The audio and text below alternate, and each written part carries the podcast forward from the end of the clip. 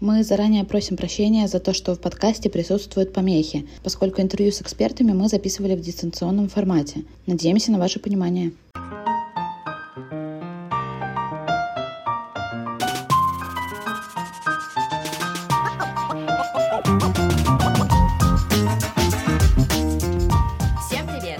подкаст «Вау, возмужали». Здесь говорим о сложных вещах простыми словами. Взрослая жизнь — это сложно, и мы поможем в ней разобраться. Если у вас в жизни была ситуация, когда вы тысяча один раз открываете HeadHunter и видите там «отказано», хотя вы вроде как очень талантливый, у вас есть опыт, вы ответственный, пунктуальный человек, то этот выпуск для вас. Сегодня мы постараемся с разных сторон подойти к вопросу трудоустройства. Поговорим с работодателями о ключевых навыках для принятия человека на работу, выясним, что же нужно написать в резюме, а также поделимся личным опытом устройства на работу. В моменте поиска работы, я считаю, самое трудное — это составить резюме, потому что у меня, например, из 20 написанных более-менее удачными были ну, от силы штуки две. Как у вас дела с этим, девочки? Мне, кстати, кажется, что резюме — это довольно ну, структурированная вещь, и соблюдая все пункты грамотного написания, можно составить его вполне удачно.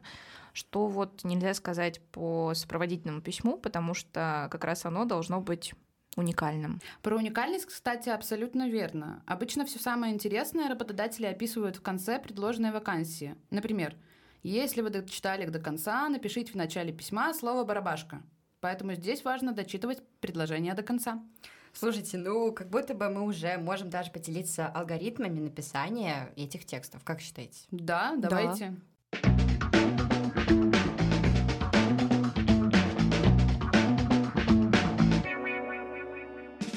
Итак, чтобы написать выигрышное резюме, которое точно рассмотрят, я, как специалист по подбору персонала, хочу рассказать, на что обращают внимание. Первое. В вашем резюме должна быть приличная фотография. Что понимается под приличной? Вы одеты. Желательно, чтобы это выглядело аккуратно и приятно. Это точно не должны быть купальники, и забудьте про открытое декольте и бриджи. Фотография в полный рост тоже мимо. Остановитесь на фотографии крупного плана. Рекрутерам не важно ваше телосложение, им важно ваше лицо. Как бы это грустно ни звучало. Для того, чтобы правильно прочитали и восприняли ваше резюме, идите по структуре. Сначала пишем имя и фамилию, потом фотография, дата рождения, город проживания, район или метро и название должности. Далее, третий пункт – это ваша начинка, а то есть середина или основная часть резюме. Тут важно отталкиваться от вакансии, на которую вы откликнетесь. Нужно описывать свой предыдущий опыт, исходя из должности, на которую вы отправляете резюме. Многих работодателей оттолкнет тот факт, что вы много раз меняли место работы. Почему же? Потому что работодатель много вкладывает в сотрудника на самом деле, и ему не будет интересно брать человека, который не заинтересован в длительном сотрудничестве. Пункт четвертый. Для тех, кто не знает, что писать дальше. Уделяйте внимание своим навыкам. Даже если они банальные, все равно прописывайте их в резюме. От владения ПК до навыков ведения деловых переговоров. Важно составлять не сухие односложные словосочетания, но и применять их на практике. Например, если вы владеете ПК, то в каких программах вы работали? Если вы вели деловую встречу, то поделитесь конкретным кейсом. И поймите, не нужно писать в резюме отрывистые прилагательные по типу ответственный, многозадачный, полипрофильный, потому что это никак не подтвержденная информация. Принцип простой. Если вы пишете о себе какое-то прилагательное, подтверждайте его конкретным примером.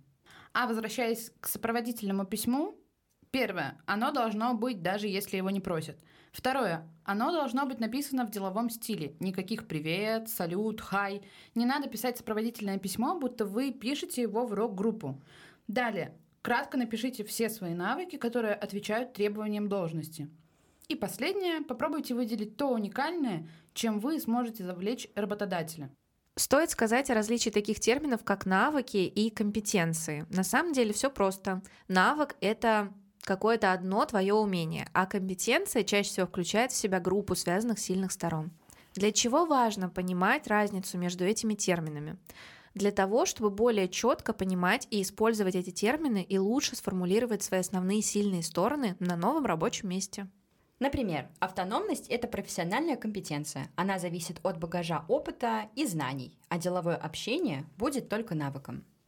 Путь развития компетенций, как правило, более интенсивный и занимает больше времени, чем путь развития навыков. Помним, что навыки и компетенции могут иметь разное применение на рабочем месте, поэтому при поиске работы обращайте внимание на то, что некоторые работодатели публикуют объявления о вакансиях, основанные на навыках. Другие могут использовать объявления о вакансиях, основанные на компетенциях. Если вы только в начале своей карьеры, то обращайте внимание на вакансии, где больше навыков.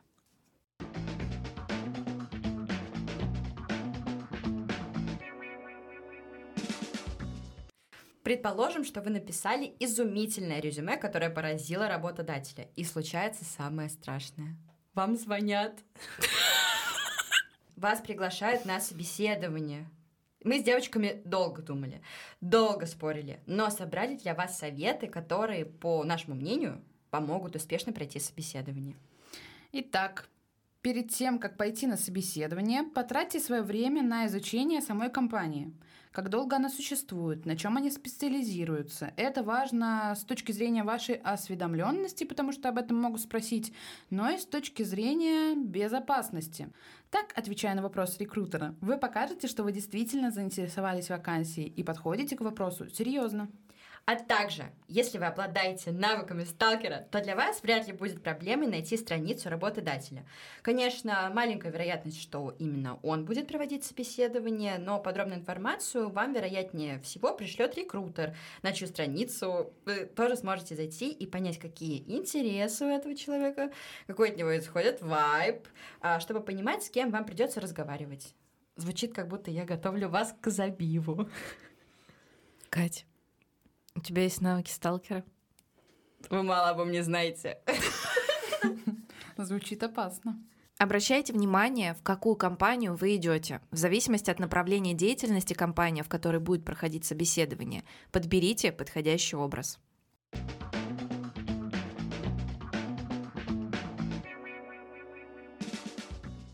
Итак, после удачного собеседования вас приняли на испытательный срок. В голове держите мысль о том, что он не столько для работодателя, сколько для вас. На что вам стоит обратить внимание в течение трех месяцев? Предоставили ли вам рабочее место? Ваше ли это рабочее место или вам нужно будет его освободить через два дня? Кстати, девочки, история. Да, давай. Так, ну, ну, ну. В мае я работала в одном интересном месте. Не буду говорить, что это было за место, а, но суть в том, что мне не предоставили рабочее место. Меня швыряли от места к месту, потому что каждый сотрудник постепенно уходил в отпуск. Ну и как итог, меня, конечно же, это очень сильно разозлило, потому что, ну, сидеть сначала за компьютером координатора проекта, потом на месте юриста, это то же самое, что лечь в постель. Ну, конечно, очень утрированно, но лечь в постель другого человека и спать в его крошках. Ну, конечно, это Просто когда я э, вот слышу подобные истории, то э, я сразу задаюсь э, вопросом, почему человек оттуда в первую же минуту не сбежал. Угу. Это не к тебе, это просто некоторые же так Нет, продолжают работать и считают, что это совершенно окей, нормально, и будут так работать. Но это совершенно ненормально и лучше оттуда это ненормально. Это опасно. Это опасно. Я сбежала, я сбежала, но не в первую минуту. Ну, я проявила свое терпение, я, я не терпела, я выработала принятие. Но нет, я сбежала на пятую минуту. Или на третью. Но это все равно делает тебя сильным человеком. Поговорим об этом. Да, давай. Ладно, это будет в другом выпуске. Второе. Важно, дали ли вам наставника и есть ли вообще менторство на месте, куда вы пришли. Потому что наставник — это тот человек, который вводит тебя в курс дела. А если его нет? Если его нет, это очень плохо. Ты будто котенок, выброшенный произвол судьбы. И от этого могут возникнуть не самые приятные ощущения от нового места работы, что и так стрессово. Твой наставник — это тот, кто направляет тебя в твои первые рабочие дни. От самого простого, где пообедать, до объяснения твоего функционала, познакомит тебя с коллективом, в конце концов. Третье. Обрати внимание на свой функционал. Точно ли он соответствует тому, что тебе говорили на собеседовании? Не бойся напомнить, что какие-то вещи не являются твоим функционалом и не входят в твои обязанности. Четвертый пункт. Присмотрись к своему коллективу. Комфортно ли тебе с ними? Момент притирки, конечно, совершенно обычное явление, и это нормально, если тебе некомфортно, но при этом давай себе отчет, что с этими людьми тебе еще нужно будет проводить очень много времени. Вот, например, прошли три месяца работы, и человек понял, что ему не нравится. Вот как правильно уйти? Во-первых, об этом сразу стоит оповестить своего руководителя. Ну, а если вот э, стрёмно, как-то страшно, просто у меня вот э, как раз-таки в мае была ситуация, когда я прям таки боялась уйти, я боялась э, подойти к начальству. Ну, конечно, вопрос вот этого боялась, это уже ко мне, как бы претензии ко мне вопрос, потому что, ну, нужно убрать и говорить, перешагивать через этот страх. Может быть, ты можешь дать какие-то подсказки, как вот, с чего хотя бы начать этот разговор, что ты хочешь вот уйти с работы? Во-первых, мне всегда помогает, вот как я начинаю, если я хочу уйти с работы, то я желательно подхожу лично к руководителю. Если вам страшно, вы можете написать ему смс кстати говоря. Ну, вам же все равно придется с ним общаться. Нет, в плане, что вы хотите с ним переговорить и, ну, там, отойти в кабинет. Ну, то есть э, минимизируйте количество людей вокруг вас. Если вы работаете, допустим, в open space, это будет, конечно, неловко и супер некомфортно. Я прям представляю, ой, мне же страшно, стрёмно. Да, типа, страшно, стрёмно. Open space, сидят все, сериал «Офис». Я такая, я увольняюсь! И он такой, и все такие, ну, ну, дура, блин, вообще нормальная. Ну вот, поэтому просто напишите ему смс типа, Павел Валерьевич, давайте переговорим в кабинете ну, номер пять. Ну хорошо, вот ты написал ему смс -ку. Я с вами поговорю. А, с чего начать этот разговор? Вообще не важно, с чего ты начнешь этот разговор на самом деле. Главное донести свою мысль, что ты уходишь, и пронести, ну, как бы сказать ее очень четко, внятно и понятно. А если он начинает на тебя давить? Ну, понятно, уже сейчас психологическую, да, вот ну, тут начинаем проработку, да. но просто вот очень сложно. Это реально сложный момент сказать, что все, я ухожу, мне это не подходит, я там, ну, не знаю, мне не нравится, я, мне не нравится коллектив или что-то. Может, мне вы не нравитесь, там, да, руководитель. Просто это стрессово.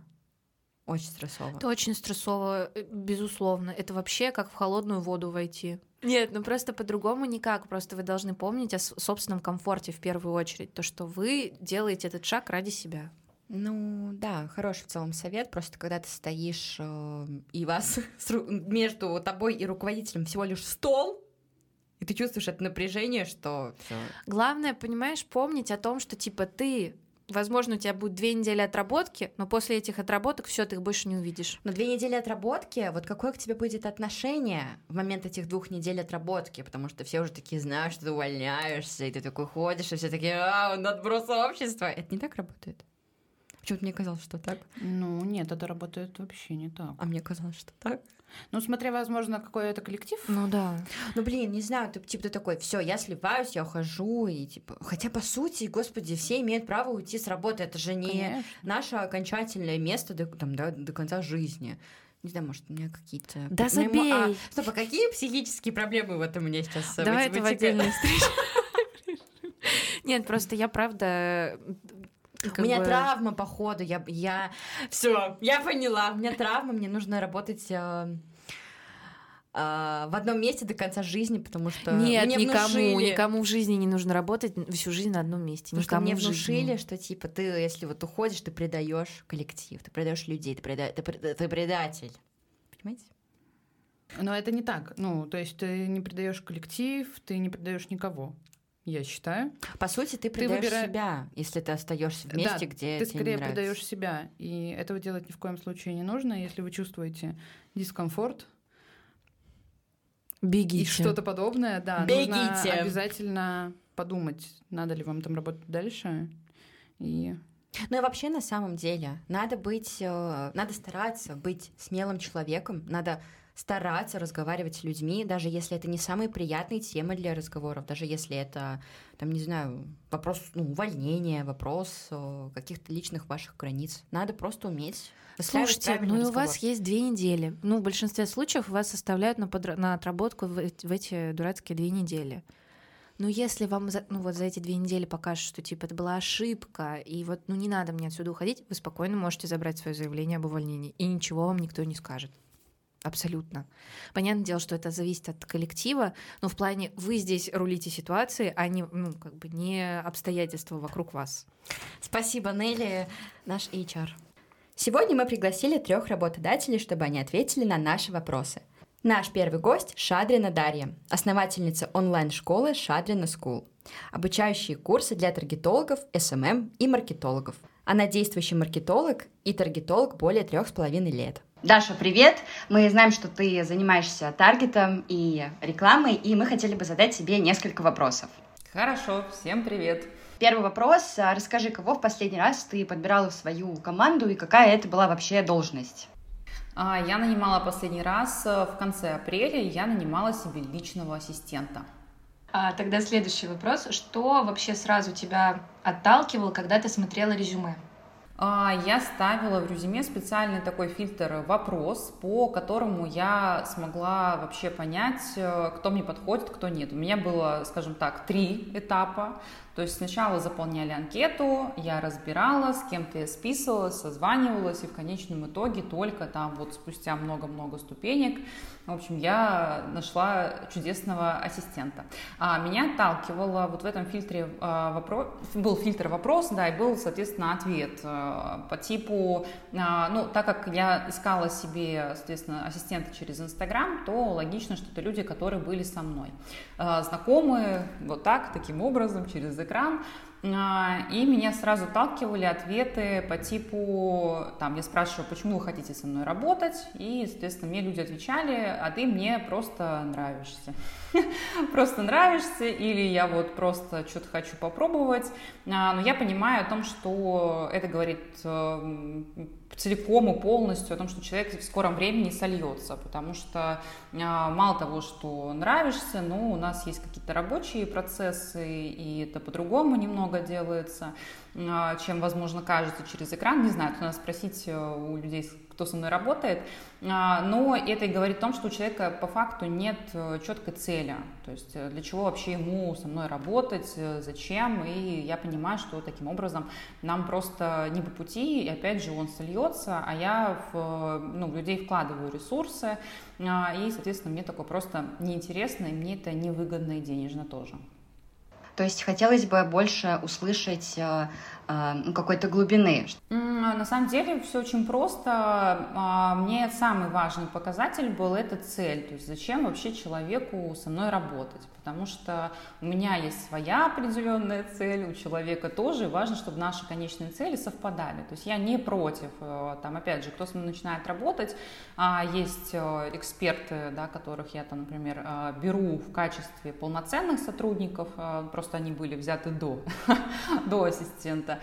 А, а есть э, те, кому, кого надо то есть, подкручивать, то есть мне надо до, довкладывать. И, соответственно, здесь мне очень важно, чтобы наши цели совпадали. То есть вот мне, например, там человек, который в конечном итоге со мной работает, сколько уже, почти полгода мы работаем, там как раз-таки было в очень в открытой форме написано, что вообще он от меня, собственно говоря, хочет, что он вообще видит, как э, он получит э, от нашего а, взаимодействия.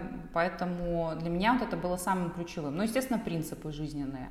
А, то есть для меня это тоже важно, у всех они разные. Для меня важна там честность, открытость, а, потому что я свою работу строю именно таким образом, иначе далеко мы не поедем. То есть я с, со своей стороны честна и, соответственно, ожидаю того же а, и от людей, потому что если, опять же, замалчивать что-то, какие-то, да, там моменты, что там не устраивает, там еще что-то, то ну, это все превращается в кашу, я не хочу такого. В моей жизни были опыты, то есть э, это не просто взято откуда-то. Я когда там работала и управляющей, то есть у меня были различные опыты, к сожалению, были понятно, что и а, не очень удачные, поэтому тут вроде как все прям полностью такое прям попадание в этом случае было. А, расскажи, а, когда ты была по ту сторону собеседования, может быть, у тебя были какие-то фишечки, которыми ты цепляла работодателя? Я думаю, что это была первая самопрезентация. А, то есть понятно, что я искала много различных работ, всяких различных. И в конечном итоге это как-то, в общем, привело к тому, что, в принципе, я научилась делать самопрезентацию. И я всегда была честна. То есть я открыто говорила о том, что я хочу от работы. А, чаще всего я искала работу, которая мне была действительно бы интересна. А, и, соответственно, я, конечно, хотела развиваться. Ну и важно, чем я могла вообще помочь да, там, человеку, который меня нанимал.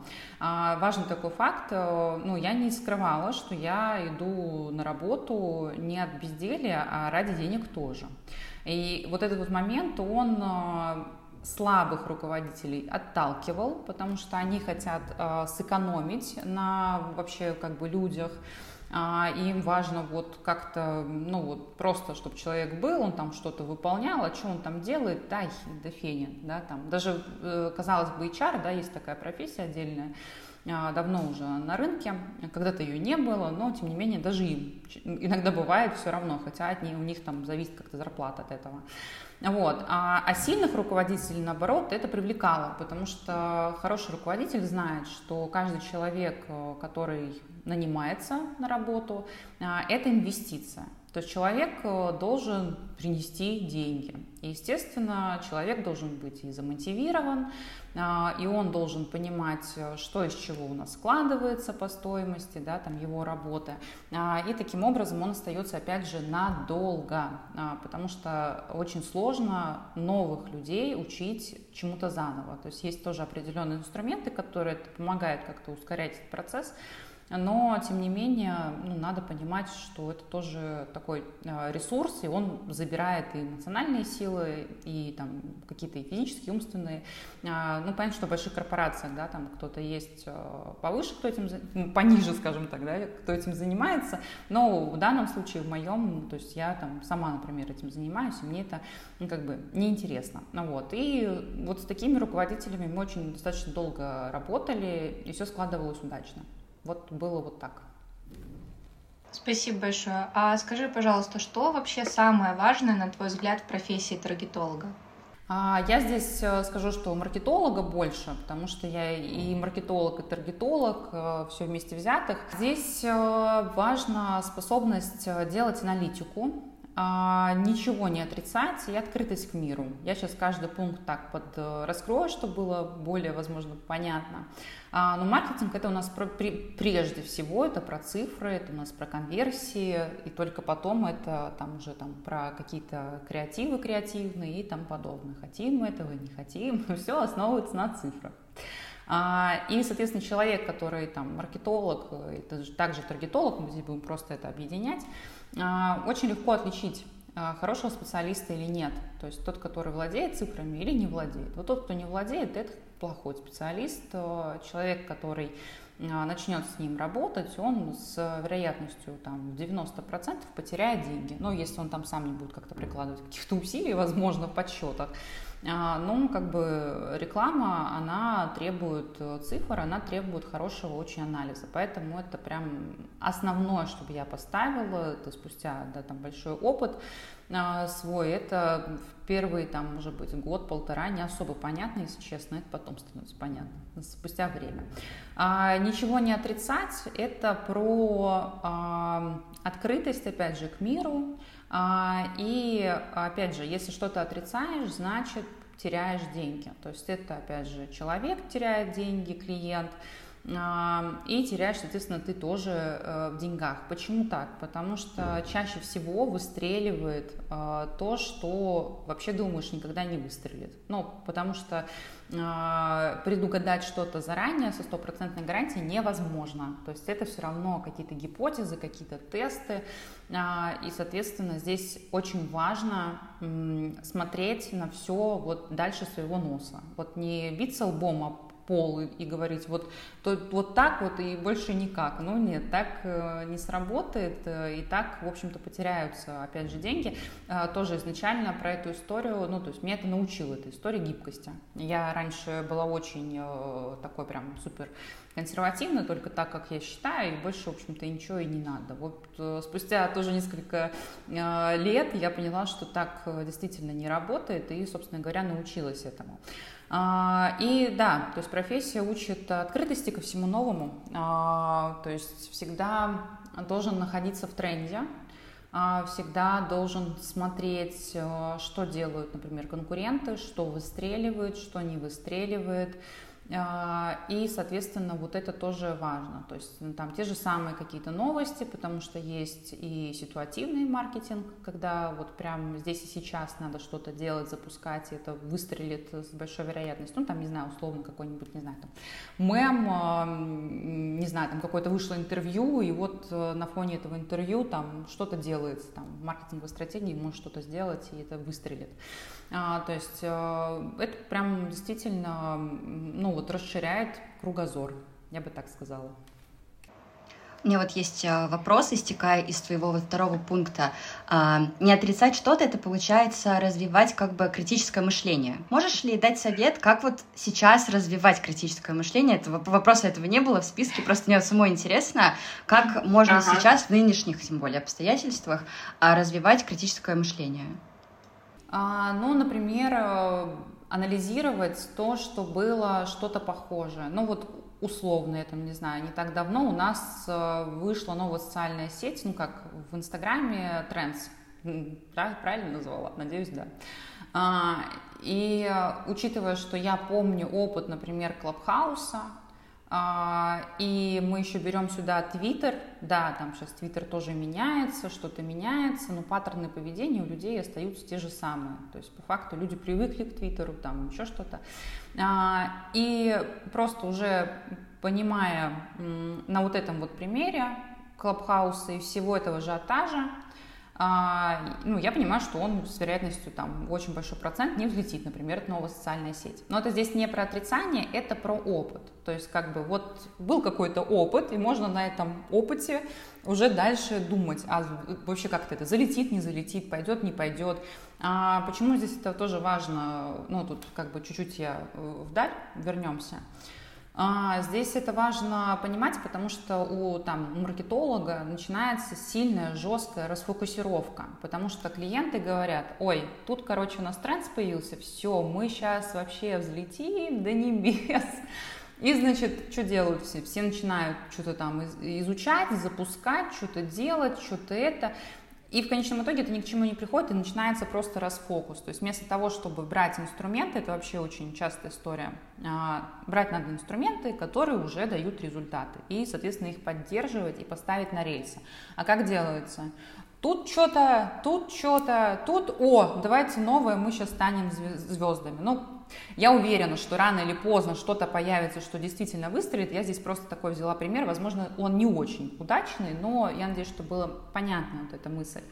А так в целом, а, как делается, как вот это прям развивается история? Да, есть опыт, а, есть э, какая-то насмотренность, то есть есть какие-то стратегии, которые давно всем уже придуманные, а, то есть там, не знаю, от прогревов начиная до рекламных креативов, до всего. То есть, эм, ну, это все, это все маркетинг, это все основные законы, которые работают только в разных абсолютно форматах. Поэтому что здесь? Э, здесь смотреть, изучать, копать и не отрицать. Э, часто бывает такое, к сожалению, что тоже там ученикам говорю, Бывает такое, что клиенты, например, говорят, нет, давайте вот, э, вот только так и никак иначе. Вот э, точка на этом, да, то есть вот мы так решили, мы что-то решили, что это там вот, только вот это вот точно зайдет, например. А, и получается, что нет никаких результатов, ну, потому что эксперт, маркетолог, он а, не, ну, как бы не настоял условно, да, там на, своей, на своем каком-то видении. А, и вот это вот плохо. И многие просто потом как бы так, а, да ладно, типа, раз мне сказали клиенты, вот так вот надо, значит, так только и надо. И все, с этого момента начинается вот как раз-таки вот закрытие глаз вот это вот э, состояние, когда ты вроде что-то делаешь, вроде что-то получается, но вроде как вообще на самом деле можно и лучше. Ну, то есть как бы всегда не бояться тестировать. Тестировать, а объяснять это правильно клиентам, почему вообще это необходимо, зачем это надо. А во многих э, социальных сетях э, можно там условно без сильных затрат каких-то тестировать несколько там гипотез. А, но есть опять же вот всегда во всех там моментах всегда должен быть фундамент, то есть это то, что вот с вероятностью очень высокой заработает. И дальше мы уже тестируем, что-то пробуем, креативим, придумываем. То есть, ну, это и касается креатив, это не только креативов визуальных, это касается и стратегий тоже, потому что стратегий много сейчас. Как э, правильно сказали, что сейчас, да, в нынешних еще условиях это вообще все сложно. Вот как раз-таки в таких условиях, которые сейчас, э, вот сильные работают, слабые с рынка пропадают. Спасибо, очень Спасибо. интересно было послушать да. вот еще этот момент. А, ну, у нас последний, завершающий я к тебе, даже не то чтобы вопрос, а, наверное, просьба а, дать а, совет людям, которые как раз-таки будут слушать наш подкаст и которые сейчас находятся в поиске работы. А, вот что бы ты могла сказать? У меня, я здесь э, подготовилась, уж не просто так. А, я выделила пять основных таких прям ну, законов. А, единственное, что возможно, здесь э, э, в большей степени такой посыл, он как и к общему, так и к людям, которые хотят, например, работать на фрилансе. Ну, потому что я все-таки со второй половины людей в найме немножко где-то в каких-то местах попроще, но здесь есть опять же общие и тогда частные будут моменты. То, что относится ко всем, это не бояться пробовать. А, то есть у меня там, например, получилось зайти в маркетинг только с третьего раза и остаться в нем и зарабатывать, то есть э, там не работать больше где-то еще и там это был сложный путь. А, это было, скажем так, давненько, когда не было каких-то палочек-выручалочек, но тем не менее, в общем-то, получилось. И мне понравилась какая-то мысль, а, не помню, кто сказал, не буду врать, а, Значит, звучит она так. Когда дети маленькие, они учатся ходить, они сотни раз падают и сотни раз пробуют заново вставать. И вот до тех пор, пока они не научатся ходить. Так вот, почему мы, взрослые, думаем, что у нас что-то получится с первого раза? Вот э, непонятно, откуда вот такая какая-то у всех установка. А если один раз не получилось, самый простой способ – это проанализировать, что не получилось, и, соответственно, сделать работу над ошибками, ну, условно, понять, а, что, что слабое, какое место слабое, да, там, условно, там, пошли устраиваться, а, не взяли там на работу мечты, спросить у HR, там, у человека, к которому ходили, а что именно не понравилось. То есть тут как бы такой второй вытекающий момент, не, задавать, не бояться задавать вопросов. Это надо, это необходимо для того, чтобы понять. Да, это неприятно, возможно, это страшно, возможно, кто-то не даст ответа, а кто-то, может быть, даст ответ, и это станет мощнейшим рычагом к вообще улучшению своей жизни и получению там работы мечты. А второе, как здесь в принципе оно и вытекает, да, это запрашивать помощь со стороны. То есть э, люди боятся ее просить, ее надо, скажем так, еще уметь принимать эту помощь, это тоже какой-то такой навык. Но э, все же, э, что мне помогло в третий раз, э, там, если опираемся на мой опыт, а, что осталось там остаться, что, что помогло мне остаться в маркетинге, я перестала бояться спрашивать любые вопросы, вообще любые абсолютно, тупые, не тупые, мне вообще было все равно.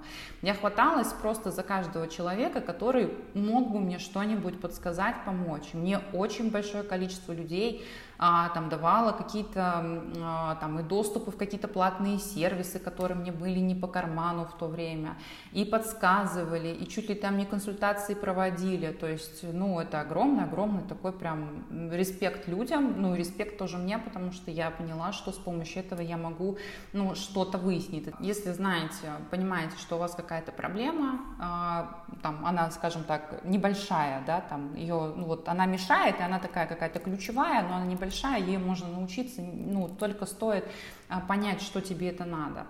А, опять же, советую не, вообще не, это, не жопиться, не жлопиться, если простым языком выражаться, а, пройти какой-то курс там, или запросить какую-то помощь, консультацию, чтобы пройти этот путь быстрее и короче. Потому что я человек, который учился там самостоятельно в большинстве случаев всему. Я скажу, что это еще тот труд, и если бы там, ну, я бы вернулась бы назад, я бы как-то по-другому сделала, но опять же, в тот момент не было каких-то таких необходимых мне а, продуктов. Немного другой был рынок. А, третье а, – это не обращать внимания на других. Все люди в основном сравнивают себя друг с другом, с э, опытом других людей. А, надо здесь важно понимать, что у каждого свой путь. Вот он у кого-то, там, не знаю, быстрый, не знаю, вообще просто выстрел, а у кого-то он может быть супер там какой-то медленный.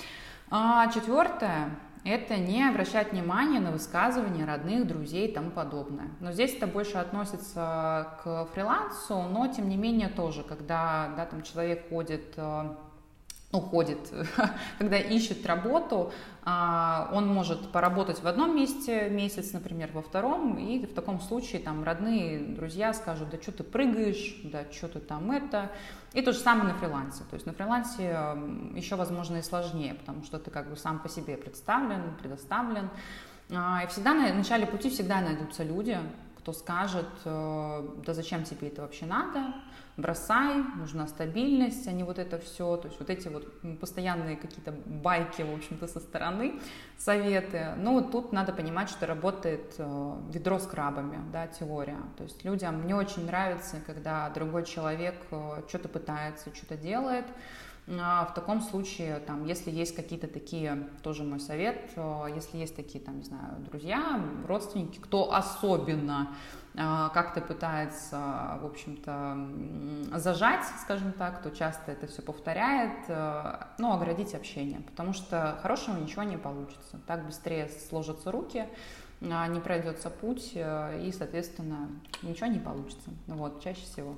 Ну и пятое – это быть честным с самим собой, то есть там, где не нравится, уходить. Да, это не всегда выгодно, у меня, например, было много и проектов, и случаев по жизни, где были большие деньги, где условно я там могла как-то, я уже освоилась, можно условно ничего там не делать, ну как бы не с нуля это все поднимаешь. А, но были моменты, где не нравилось, и я уходила. И ухожу, так до сих пор происходит. Э, ну, потому что через «не хочу» никогда никакого не будет результата. То есть а, не для меня, мне как бы в целом всегда нужен результат, то есть я всегда нацелена. А, но я понимаю, что так ничего не получится у нас э, никогда, и, соответственно, лучше не терпеть, потому что это эмоциональная яма. Это в любом случае, это неважно, найм, фриланс, э, тут все вместе. А, ничего не получится, нервы, а, психолог, антидепрессанты, у кого что, кто что любит, предпочитает. А, там, не знаю, алкогольные зависимости начинаются, сериальные зависимости и тому подобное. То есть это про именно про жизнь, да, когда а, все как-то вот становится тусклым, блеклым. Вот это чаще всего происходит вот от занятия нелюбимым каким-то делом или некомфортным нахождением в проекте, в работе. А, поэтому вот все эти вот пять таких выделенных мной э, советов, они взяты в разрезе моей жизни, в разрезе того, что я наблюдаю, с кем я работаю, а, кому я помогаю. В общем, тут такой большой достаточно стресс. А, надеюсь, что было полезно. Наш следующий гость – Осипенко Павел, генеральный директор компании «РИК», руководит компанией по продаже инструментов из Германии, Франции и России. К ним приходят запросы из разных компаний, заводов, производств, где применяется продукция, которую они продают – и заказывают на заводе в Германии. Затем привозят сюда и продают им. Добрый вечер, Павел. Итак, первый вопрос. Какие типичные ошибки совершает кандидат на собеседовании или в резюме? Добрый вечер. Значит, отвечая на первый вопрос, я бы разделил э, сразу же, как у вас, собственно, озвучено, да, ошибки на собеседовании и ошибки в резюме. Ибо ошибки в резюме могут в первую очередь не привести к собеседованию. Лично я, когда смотрю резюме и знакомлюсь с кандидатами, отбираю, в первую очередь э, обращаю внимание на какие-то шаблонные фразы. То есть э, человек, который решил не заморачиваться с подбором, с составлением правильного резюме или CV-шки, э, он просто заходит в Яндекс, набирает э, шаблон резюме и втыкает туда какие-то свои данные. К сожалению, таких огромное количество, и лично для меня это достаточно весомый фактор. Следующее – это орфография, если человек э, на старте составляет э, текст с кучей, с кучей грамматических и пунктуационных ошибок, я не скажу, что это прям колоссальная, да, значимая вещь, но если человек берется на должность, которая подразумевает написание каких-либо писем, э, общение в электронной почте и так далее, то э, любой сотрудник компании — это лицо компании, как ни крути, будь то уборщица на входе или там, исполнительный генеральный директор. Вот. Следующим пунктом э, я считаю, что перечислять в резюме чисто места работы, не указывая то, чего вы там добились, они, это некорректно. Сейчас э, в современное время можно абсолютно спокойно про любого кандидата на любом рабочем месте выяснить всю информацию. Соответственно, на мой взгляд, должны быть в каждом э, месте работы четко указано, прописано чего ты там добился, почему ты перешел дальше или почему ты а, отработал недолго. Это тоже достаточно важный результат. А, и следующим вот с точки зрения резюме крайне важным пунктом, и в том числе при походе на собеседование, а, считаю от, возможность получения рекомендаций с предыдущего места работы.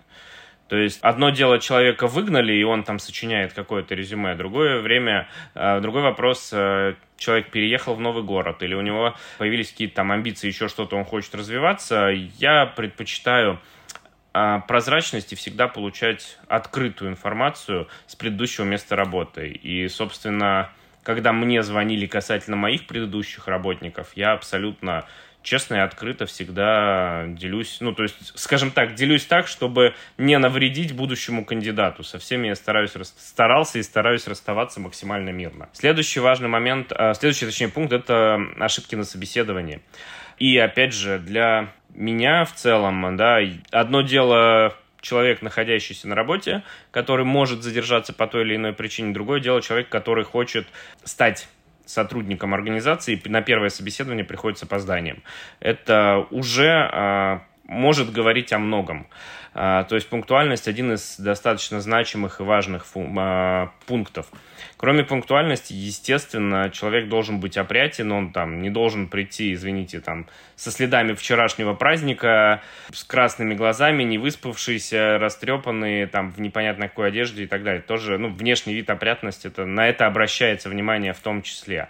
Опять же, тут тоже, понятно, могут быть определенные отклонения от этого, да, правила с точки зрения внешнего вида. Одно дело прийти крупную корпорацию, организацию с кучей народа, там, в гавайской рубашке и в шортах. Другое дело в такой же одежде прийти в какое-то ивент-агентство, там, ультрасовременное и так далее. То есть надо под каждое место работы подбирать соответствующий и уместный и гардероб, и внешний вид. Это тоже, ну, это важно, я считаю. Соответственно, кандидат ни в коем случае не должен быть надменным, да, что я вот пришел, я вам сделал одолжение, принимайте меня на работу. Такие люди сразу же, в моем случае, таким людям говорить спасибо, до свидания. Это некорректно. Ты пришел, ты хочешь устроиться. Не тебя вызвали, что мы тебя тут сильно хотим, а тебе нужна эта работа в первую очередь. Соответственно, в моем видении любой кандидат, приходящий на работу на должность э, какую-либо, должен быть маломальски подготовлен. Одно дело, люди сидят, отзывают, у них какое-нибудь красивое резюме написанное,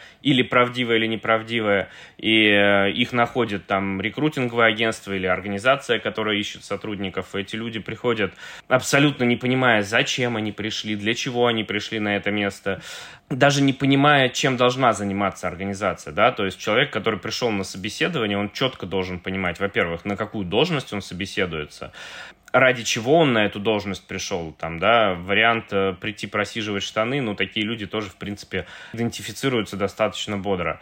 И наверное, все один из э, главных моментов, чего он ждет от этой работы, в том числе, да, то есть если человеку надо там временно провести какое-то время в какой, на какой-то работе, посидеть, грубо говоря, не без каких-то амбиций и перспектив на будущее, но с большой долей вероятности это тоже работодателем потенциальным будет распознано, и такому человеку будет отказано. А, следующий вопрос, который нам интересен, это а, кандидат с большим опытом работы или молодой специалист без опыта, и как кандидатам без опыта а, правильно показать, заинтересовать себя, чтобы его приняли в команду?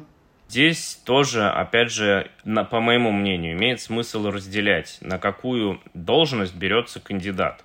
Одно дело брать э, управленца каким-то коллективом, Безусловно, здесь должен быть кандидат с опытом, кандидат, который как минимум работал в аналогичных э, организациях, занимающихся аналогичной работой, там, производство, продажи, там, еще что-то. И с опытом управления, там, да, определенным, если вы, человек управлял там тремя людьми, а он приходит на управленческую должностью, там, тысячу человек, ну, естественно, могут быть сложности и вопросы. А с точки зрения молодого кандидата, в целом я всегда за э, молодые кадры, по одной простой причине, что как бы это ни звучало, да, такая, может быть, грубая, не грубая фраза будет, они голодные. И правильные молодые специалисты, они их э, проще научить с нуля тому, чему надо, и воспитать, грубо говоря, сотрудника под себя, под свою организацию, под конкретные задачи, чем а, переучить. А, ну и, собственно, одна из самых главных проблем сейчас, и проблем это, наверное, все-таки системы,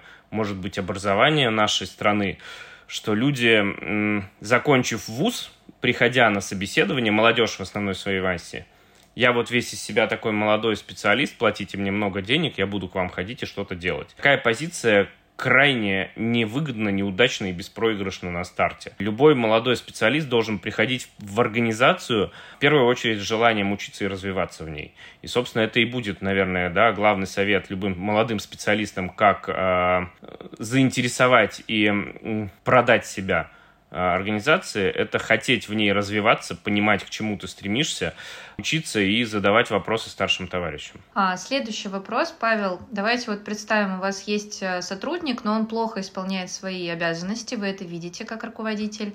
А, какие ваши действия? Вы с ним сразу расстанетесь или все-таки попробуете что-нибудь исправить, дать какие-то, может быть, поговорить с ним? То есть какие ваши будут дальнейшие действия? Конкретно скажу за себя, я далеко не эталонный руководитель, потому что я э, очень мягкий руководитель. К сожалению или к счастью, к счастью, наверное, моих сотрудников, к моему сожалению, расставался я за свою жизнь с тремя людьми, при этом руководил четырьмя организациями. Я стараюсь всегда, а, ну, самое слабое мое личное звено, да, в этой ситуации, я стараюсь сделать максимально комфортно и удобно людям, забывая от них что-то требовать взамен, будучи руководителем. Это неправильно, с моей точки зрения. Соответственно, может быть, я здесь буду далеко неправильным и не эталонным ответчиком на этот вопрос, да, я скажу, как делаю я, а потом скажу, как, наверное, имело бы смысл делать. А, обычно я стараюсь тянуть, помогать и объяснять человеку, который не, не оправдывает моих ожиданий, достаточно длительное время до последнего стараюсь его как-то вытащить. Потому что в основной своей массе, когда ты э, вызываешь к себе в кабинет какого-то, скажем так, нерадивого сотрудника, он тот же, тут же приобретает взгляд кота из Шрека, и начинается рассказывать, что я тут так сильно стараюсь, я вот вообще из кожи вон лезу, но вот тут сейчас еще чуть-чуть и все получится. А, я, будучи неправильным руководителем, как правило, на это клюю, скажем так. Эти глаза из Шрека на меня действуют какое-то время. Но а, все равно предела, да, в определенные моменты достигаешься, потому достигается, ну, скажем так, накапливается и, что называется, накипело, и с такими людьми я расстаюсь. Расстаюсь я а, ну, то есть, если человек пришел на должность менеджера по продажам, конкретно, да, говорим про менеджера, например, то он должен выполнять свои должностные обязанности. Он должен продавать, приносить прибыль компании, а не а, ходить по 20 раз в день покурить, по 30 раз в день а, в туалет, сидеть, смотреть с телефона футбол и так далее, и так далее. А, бухгалтер должен сидеть, заниматься своими документами, там, я не знаю, кладовщик должен перекладывать коробочки, считать, смотреть и прочее. Если люди этого не делают, и если уговоры на них не действуют, то с такими людьми надо расставаться. Смысл тащить и платить, по сути, руководителю, э, ну или э, там директору организации деньги такому сотруднику из своего кармана, если для организации это не несет никакой смысловой и финансовой выгоды. Соответственно, с такими людьми расставаться. Расставаться надо, не надо ждать чуда, если человек это чудо сотворить не может и не хочет. В первую очередь не хочет. Спасибо. А у меня вот вопрос а, следующий, связанный с командой. Могли бы вы, как руководитель, а, поделиться тем, как сформировать команду так, чтобы сотрудник как раз-таки был замотивирован, ну, чтобы в ней остаться? Опять же, команда — это тоже одна из моих, назовем это, больных тем. В моем видении каждый правильный, каждый проект, каждое направление должно вестись определенной группой лиц, которую мы с вами назовем командой. И формирование команды в первую очередь начинается с ее руководителя, с ее лидера. И можно, грубо говоря, росчерком пера директора сказать, что вот ты, ты, ты и ты, вы теперь команда, которая занимается развитием э, направления там чего-то там, но люди, которые не замотивированы это делать, они никогда не будут работать, будет лебедь, рак и щука.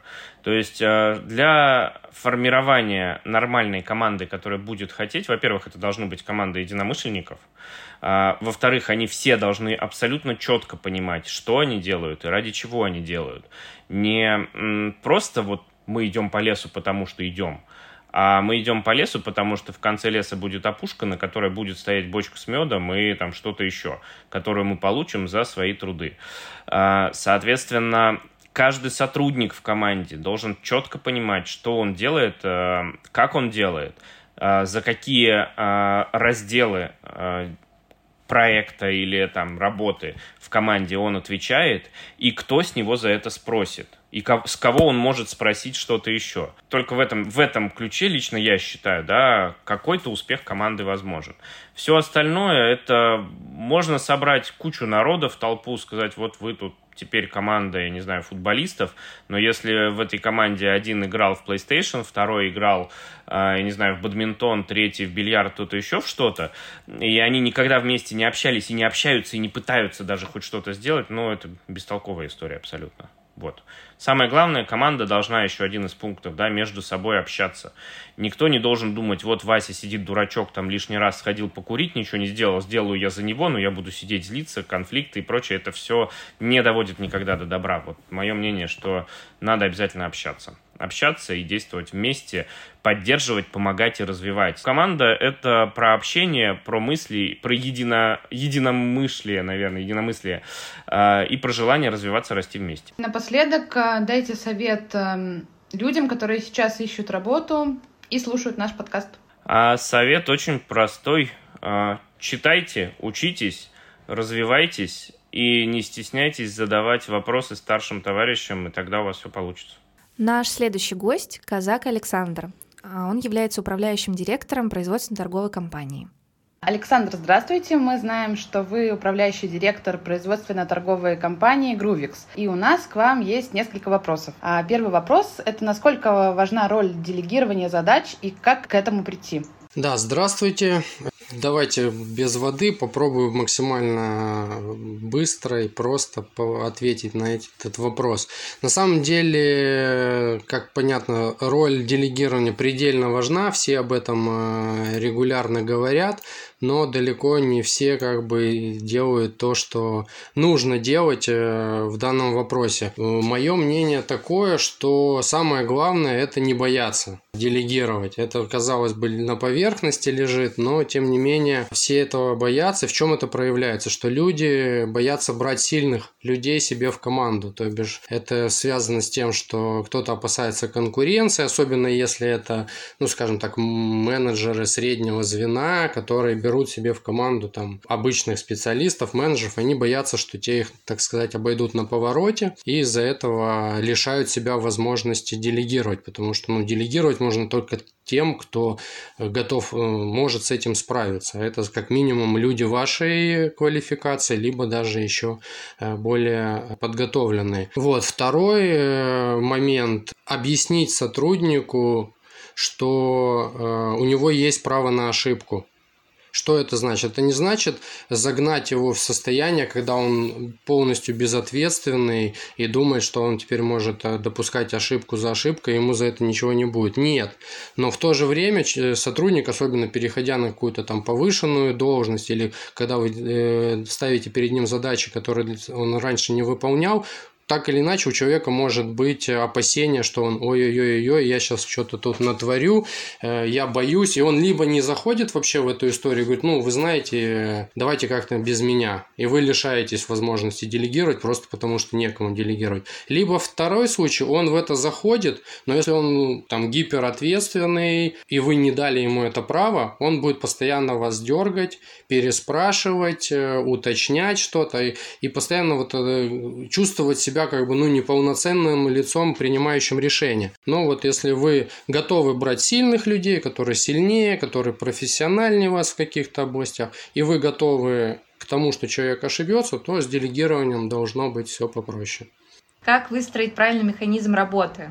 Если мы говорим про новый коллектив, например? Тут, наверное, мне бы хотелось немножко уточнить, что именно вы хотели бы узнать, поскольку ну, новый коллектив, бизнес-процессы мы строим. Если мы говорим про механизм работы в команде, ну, это обычные правила командообразования. Ей должен быть какой-то лидер, ответственный за то или иное направление. Роли максимально надо распределить, чтобы и дать людям максимальную информацию, кто что делает, кто же за что отвечает, какие каналы коммуникации мы используем. Это очень важно, и особенно бывает так, когда вы формируете коллектив, вы можете на начальном этапе ну, навязывать, так скажем, свои правила и всех в эти правила загонять. Значительно сложнее, когда вы приходите в новый коллектив, там в роли руководителя, там уже есть какие-то организовавшиеся процедуры, правила взаимодействия, э, порядок там распределения ответственности и так далее. Но вы можете столкнуться с тем, что вы с этим не согласны, вы видите какие-то уязвимости в этом, соответственно, надо это переделывать. Здесь понятно, что процедура усложняется, потому что э, сделать с нуля зачастую бывает проще, чем переделать. Можете сказать, с какими трудностями вы чаще всего сталкиваетесь как руководитель? одно без другого не бывает. Это трудности как работ... руководитель и трудности как работодатель. Это вот сейчас особенно, мне кажется, идет э, рядышком.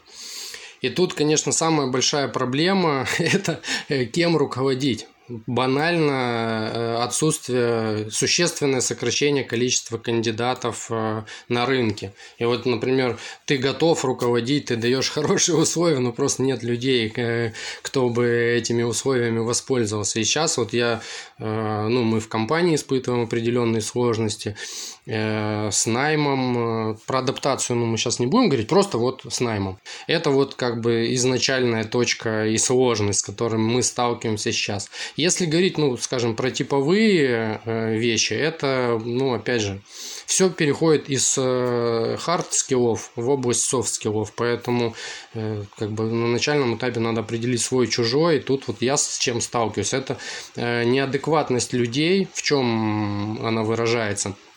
То, что в информационном поле очень много э, всяких лайфхаков, тренингов по том, как правильно провести собеседование со стороны кандидата, как правильно отвечать на вопросы. И люди к этому, ну, на самом деле приспосабливаются, они приходят на собеседование, дают э, заведомо как бы социально ожидаемые, так сказать, ответы, тебя этим подкупают, и не всегда там удается выявить, что человек не является тем, за кого он себя выдает. Вот.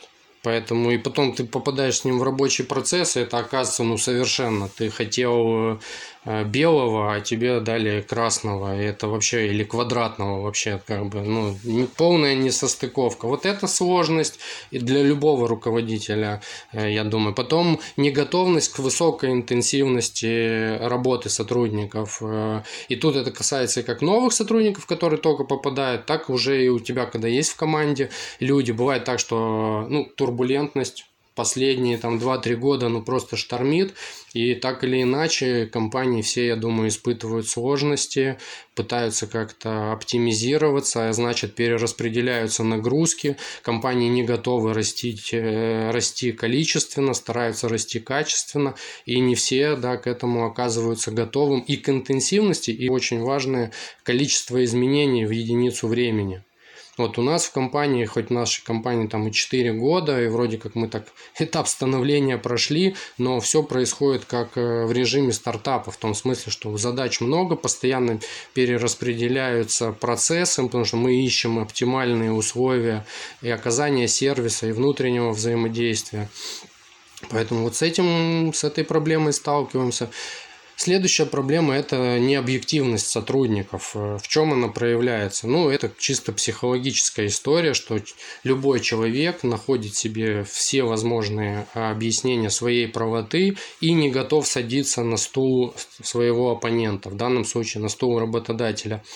Я дам тебе чуть-чуть больше информации, просто в силу того, что я руководитель и у меня более широкий угол зрения. И давай посмотрим на эту ситуацию теперь с моей точки зрения. И ну, во многих э, случаях э, это помогает, когда человек э, понимает, что он просто смотрит узко из-за того, что ну, лишен информации э, или обладает ей в меньшей степени, чем ей обладает руководитель, он не всегда видит ситуацию таким образом, как она есть на самом деле. И тут с этим может, э, в принципе, компания работать. Это, опять же, максимальная открытость, э, объяснение, почему мы так делаем, куда мы идем, какие цели мы преследуем, какие методы мы будем использовать и так далее. Это снимает в какой-то степени эту трудность. Вот и все. Вот он и ответы все рядышком. А вот идеальный сотрудник в таком э, идеальном мире, так скажем, вот кто он? Опишите его, пожалуйста.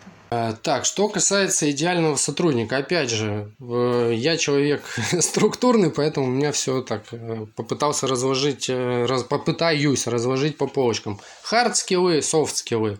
Для, ни для кого не секрет, что софт скиллы сейчас выходят в топ положения, все как бы ориентируются на них, и, наверное, это правильно, и я с этим отчасти согласен, что человека можно там, грубо говоря, научить работать с чем угодно, но если он безответственный, безинициативный или там врунишка, то работы хорошей с ним не получится, каши с ним не сваришь. Вот, поэтому софт-скиллы, они на первом месте. Это ответственность, это инициативность. Э, что имеется в виду под инициативностью? Инициативность, э, я в это вкладываю следующее, что это не принятие вот этого закоренелого, укоренившегося в головах тезиса, что инициатива наказуема.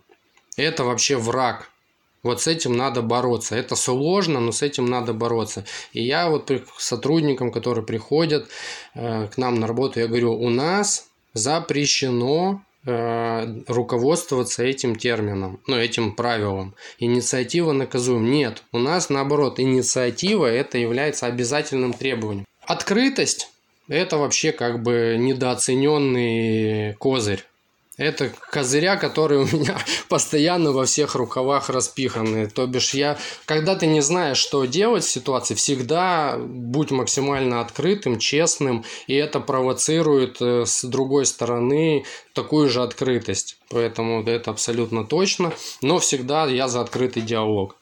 И этого жду э, от сотрудников. И на самом деле, когда ты с ними открыт, у них просто не остается возможности не быть открытым, либо им просто придется молчать. Ну, я такого не встречал. Так, и готовность э, и склонность к постоянному обучению. Мир просто разгоняется с каждой секундой. Если ты не готов учиться, ну, наверное, ты останешься где-то позади. Поэтому вот это что касается софт-скиллов.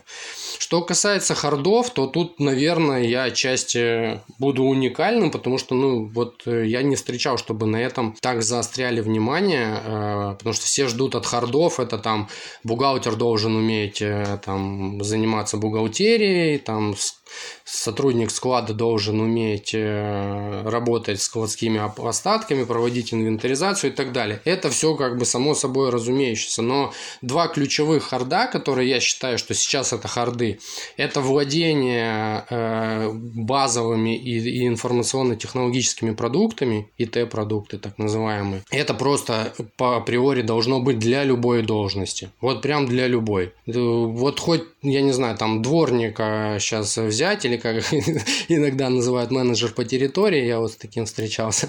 Вот. Потому что им нужно сейчас, как мы знаем, отправлять отчеты о том, что они там э, фотоотчеты правильно все сделали, еще что-то отправлять. В общем, технологии полностью проникли в наш э, мир, и если человек ими не владеет или их боится, все, ну это точно непригодный к жизни человек, к сожалению, это так. Значит, для таких, скажем, компаний, которые работают с клиентами, таких, наверное, там 99%, э, это по-любому человек должен представлять, что такое CRM-система, вообще ее логика, логику, для чего она нужна, что это не бремя, а помощник. Обязательно понимание о том, как э, работать в задачниках каких-то, в календарях, ну, как-то организовывать свое время. И это нужно делать не в записных книжках и не в ежедневниках или не еще как-то, а точно в каких-то устройствах. И работа с облачными хранилищами. Это диски, облако, Google таблицы и все прочее. Потому что вот это по старинке, а давайте я вам перешлю видеозапись собеседования по почте. Вот я буквально сегодня, к сожалению, вот столкнулся с таким вот э, нонсенсом. Там 200 мегабайт мне пытаются отправить по почте. Почта, конечно, сходит с ума, говорит, а вы чего там делаете? А в результате у человека есть э, на почте Яндекс Диск, закачиваешь туда этот файл и просто пересылаешь ссылку. Ну, это вот для меня это то, что должно быть, ну, как бы априори человек в этом должен точно разбираться. И еще hard skill, я к этому это отношу, это умение не создавать информационный шум. Это просто бич какой-то чатики, подчатики э, или наоборот все запихать в один чат и потом там в этом чате вы там ищите. А вот мы с тобой два месяца назад обсуждали такую-то сделку и там ты мне это согласовал. Я вот э, с этим просто революционным, ну не революционным, а таким ну жестким авторитарным способом боролся. Поэтому у нас сейчас правило такое. Мы как бы торговая компания и у нас в Битриксе в CRM-системе сделка. Есть есть сделка, к сделке есть отдельный чат, пиши туда, потому что пройдет время, мы потом вернемся к нему и всю историю этой посмотрим, что там было, кто что согласовал и о чем мы договорились. Вот так вот я скажу, что сейчас это вот, на мой взгляд, самое главное. Это ИТ-продукты и не создавать информационный шум. Просто мегабайты, терабайты, гигабайты этой информации точно сорить вообще это противопоказано. Нам нужен совет для наших слушателей. Можешь ли ты нам дать его для всех, кто сейчас находится в поиске работы? Да, смогу дать. Э, он, наверное, отчасти я уже на этот вопрос, скорее всего, в предыдущих э, ответах э, ответил, но тем не менее. Значит, вопросы. Вот сталкиваюсь с тем, что кандидаты не задают вопросы. Это вот для меня просто красная лампочка. Это говорит о том, что человек либо не понимает, что происходит, либо он просто во что бы то ни стало хочет получить эту работу, его вообще не беспокоит, что там будет, как там будет, когда там будет, что от него ждут, что это просто, ну, человек как бы в футляре какой-то, который хочет тебя как-то объегорить. Э, либо ему просто все индифферентно, и тогда просто скажи, ребят, мне не интересно, и давайте как бы заканчивать. Ну что, ну время это самое ценное, что у нас есть. Поэтому люди, которые не задают вопросы, я считаю, что нормальных работодателей должны настораживать. Поэтому вопросы задавайте. Это очень сильно располагает работодателей, если работодатель, на мой взгляд, нормальный. Поэтому надо раскрывать людей, э, чтобы они разговаривали, задавали вопросы, это очень важно. И самое главное, это важно для соискателей, потому что я считаю, что если ты задаешь вопросы, значит ты разбираешься в теме. Поэтому вот моя рекомендация – открытость, вопросы и уточнения. Опыт поиска работы и устройства на нее может быть не самым приятным процессом. Если вы только начинаете свой профессиональный путь, то вы наверняка получите отказы, столкнетесь с критикой в свой адрес, начнете сомневаться в своих силах, талантах и умениях. Но очень важно не забывать, что на вашем месте был каждый успешный человек. Это лишь вопрос выбора и усилий. Мы постарались сделать этот выпуск максимально полезным для вас, и мы очень надеемся, что какой-то из советов точно отложится в вашей памяти и станет ключом, которым вы откроете дверь в ту самую компанию вашей мечты. С вами был подкаст «Вау, возмужали». Мы благодарим вас за то, что прослушали наш подкаст. Не забывайте поставить лайк нашему выпуску и подписывайтесь на нас в Телеграме. И в Инстаграме. И везде. И на Ютубе. Везде подписывайтесь. И ВКонтакте. И Правда. И ВКонтакте. Смотрите рилсы. Забываем мы все таки Смотрите рилсы. Забываем. Смотрите рилсы. Нет, ну правда, забываем мы все таки про ВКонтакте. Наша страница ВКонтакте это как тот самый друг аутсайдер. Типа, Яндекс Музыка, Телеграм, Инстаграм. И ВК такой, ну да, я подожду. Давай теперь пока-пока. Пока-пока. Пока-пока. Пока.